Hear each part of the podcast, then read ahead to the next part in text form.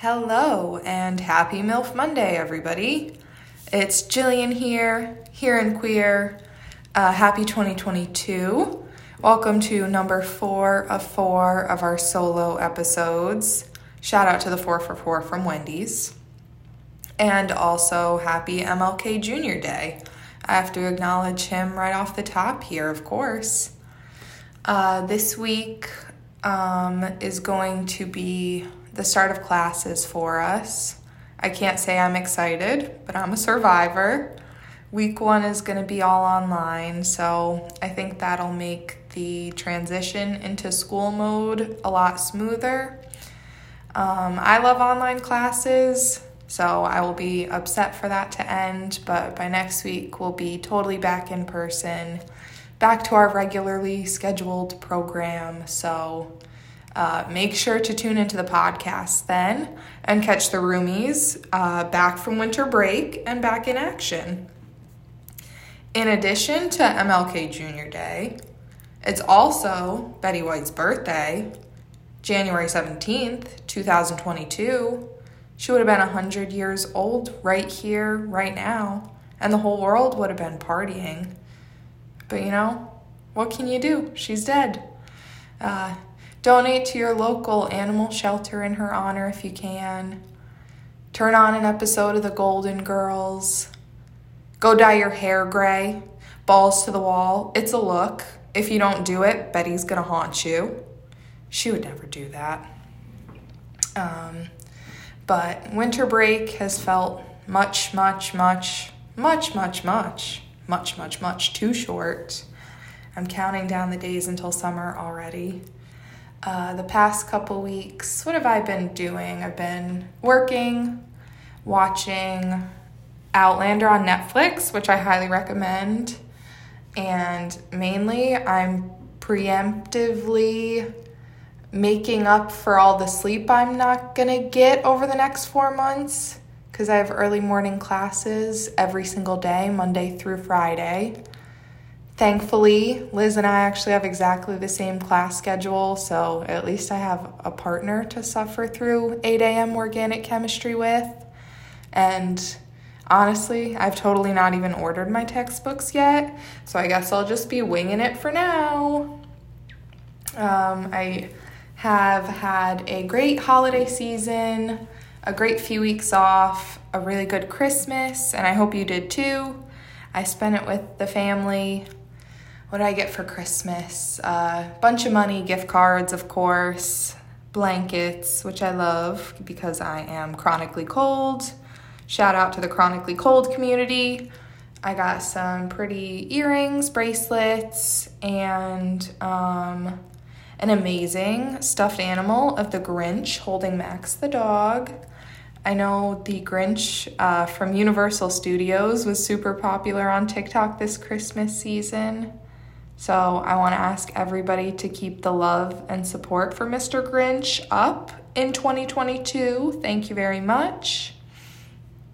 Uh, if you guys listened to Angie's episode last week, you would know and remember that she was talking about wanting one of those sound effect remotes from iCarly, you know, those blue ones. And I would like to tell you all that I looked far and wide on Google.com and they're kind of an exorbitant amount of money. Like I saw them for 60 bucks on eBay.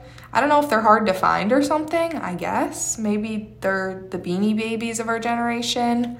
I don't really know. But I think I'm going to start manufacturing those sound effect clickers and selling them to the youth of America because iCarly was one of the greatest shows of all time.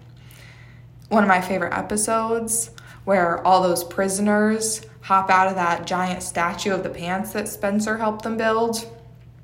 Just so good. Um, so, yeah, I got through Christmas and New Year's COVID free, so that was a success. Bernie Sanders, I know, is currently on a big campaign to get N95 masks sent to every household in America. And let me just tell you all if mine doesn't come autographed by Bernie himself, I'm switching to the Republican Party, so watch out. Uh, get your boosters, though, everybody, please. And hopefully by the end of this year, we won't have to wear masks. Isn't that like a dream? But I don't know. We'll see. Um, I'll talk about how my 2021 went. It definitely had its ups and downs. Um, I've had a few losses in my family recently, so that's been the most difficult thing to deal with. So, just a reminder to hold the ones you love close and also live your life to the fullest in 2022. But um, I would say overall, I'm coming into uh, this year a much happier person and in a better spot than I was at the beginning of last year. So I'm pretty happy. I have some amazing new friends. I have a new job in the lab at the hospital that I really love. I'm studying clinical lab science, so getting to start kind of learning the ways of the blood bank, especially at a trauma center, has been great. And I feel like I'm 100% on the right path with my career choice now. So I feel like I have some purpose keeping it going in school. But the biggest takeaway is thank God I never have to work in retail again. So there's that. Um, in this new year, 2022, I guess I'm hoping to cross some things off the bucket list, be adventurous, go out of the country for the first time, maybe.